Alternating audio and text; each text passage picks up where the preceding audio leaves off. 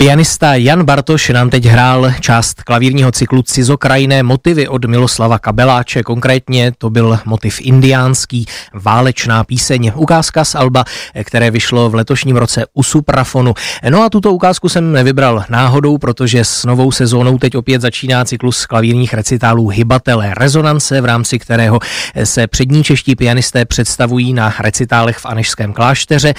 Letos, respektive v této sezóně, to budou Jitka Čechová, Vít Křišťan, Ivo Kahánek. No a jako první se už v pondělí 2. října od půl osmé večer představí v Anešském klášteře právě Jan Bartoš, který je teď mým hostem na telefonu v dopoledním vysílání. Dobré dopoledne, zdravíme do Pompejí. Dobré dopoledne, děkuji vám za pozvání. Tak eh, úvodem zaklepejme možná na desku klavíru, že eh, recital proběhne. Nedávno jste musel některá vystoupení rušit kvůli zdravotní indispozici, tak už je všechno v pořádku? Je to tak, už jsem v pořádku, děkuji za obstání. Výborně. Eh, tak pojďme k tomu pondělnímu programu, ten tedy částečně vychází z dramaturgie vašeho oceňovaného letos vydaného alba se skladbami Kabeláče a Smetany. Ovšem ještě budou doplněni také dvěma díly Leoše Janáčka. Eh, vím, že jste v souvislosti s tím albem hodně vysvětloval, čím si jsou hm, Smetana s Kabeláčem podobní, tak eh, jak mezi ně zapadá ten Janáček, kromě toho, že jste také jeho skladby natočil na CD?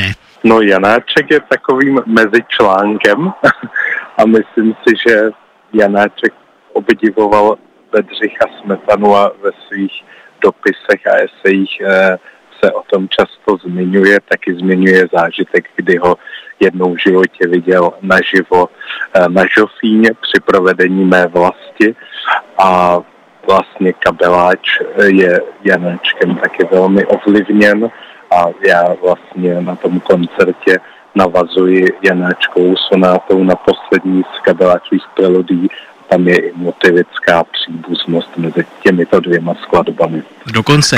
Eh, tak eh, možná pojďme si teď eh, postupně představit ty čtyři skladby, respektive cykly, které zaznějí, protože i ta dvouvětá sonáta je cyklus. Tak kdybyste mohl ke každému tomu dílu stručně říct, čím je zajímavé a na co se v něm posluchači mohou těšit? Mhm, tak eh, program začíná kabeláčovými osmi preludiemi, to je jeho nejzávažnější a nejdelší zhruba půlhodinové dílo. Eh, osm preludí, každé je velmi kontrastní a je to dílo z poloviny 50. let v sousedství preludí vznikla velká orchestrální pasakália Mysterium času pokud posluchači toto dílo znají, tak ty klavírní preludie jsou tomu velmi příbuzné hudebně. Poté pokračují dvěma Janáčkovými skladbami, jak jste zmínil, prvního 10. 1905, ona to není sonáta, to až bylo nazváno tak později editory, ale originální název je 1. října 1905. Je to vlastně nejdramatičtější Janáčková skladba, která byla v úvozovkách inspirována protesty mezi německými a českými obyvateli, které byly docela násilně potlačeny německou policií. A potom cyklus v mlhách, to je poslední Janáčkova větší skladba pro klavír a pro mě symbolizuje vzpomínky na jeho zemřelou dceru Ologu.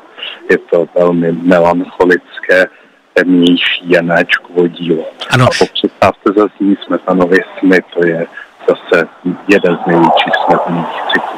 To je ta Olga, která mimo jiné také inspirovala operu její pastorkyně, jestli to říkám správně. Je to tak, ano. Mimochodem ten cyklus sny, říkám to správně, že vy jste ho nahrál dvakrát, protože on vyšel na vašem albu už v roce 2016 a teď i na tom albu letošním, ano. tak co vás přimělo se k němu vrátit? Je to tak, uh, já jsem nahrál sny v roce 2016 pro vydavatelství Newport Line. Byla studiová nahrávka, která vznikla na akademii.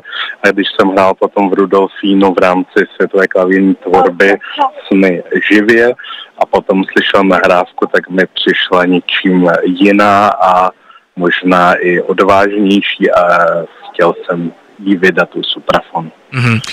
Vy v pondělí nebudete na hybatelích rezonance hrát poprvé, už jste se tam taky představil v roce 2019, což bylo, myslím, s Schubertem a Beethovenem. Ehm, ten ano. cyklus je spojen se značkou klavíru C. Bechstein, tak logicky se musím zeptat na to, jak se vám na tyto klavíry hraje. Je to nádhera, po každý je to velmi vzácná příležitost pro nás, protože jsou to opravdu velmi prostě specifické originální nástroje s moc krásnou barvou zvuku.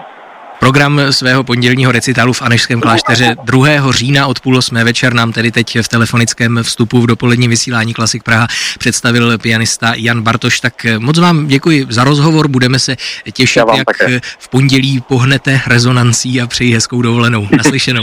děkuji vám, nasledanou.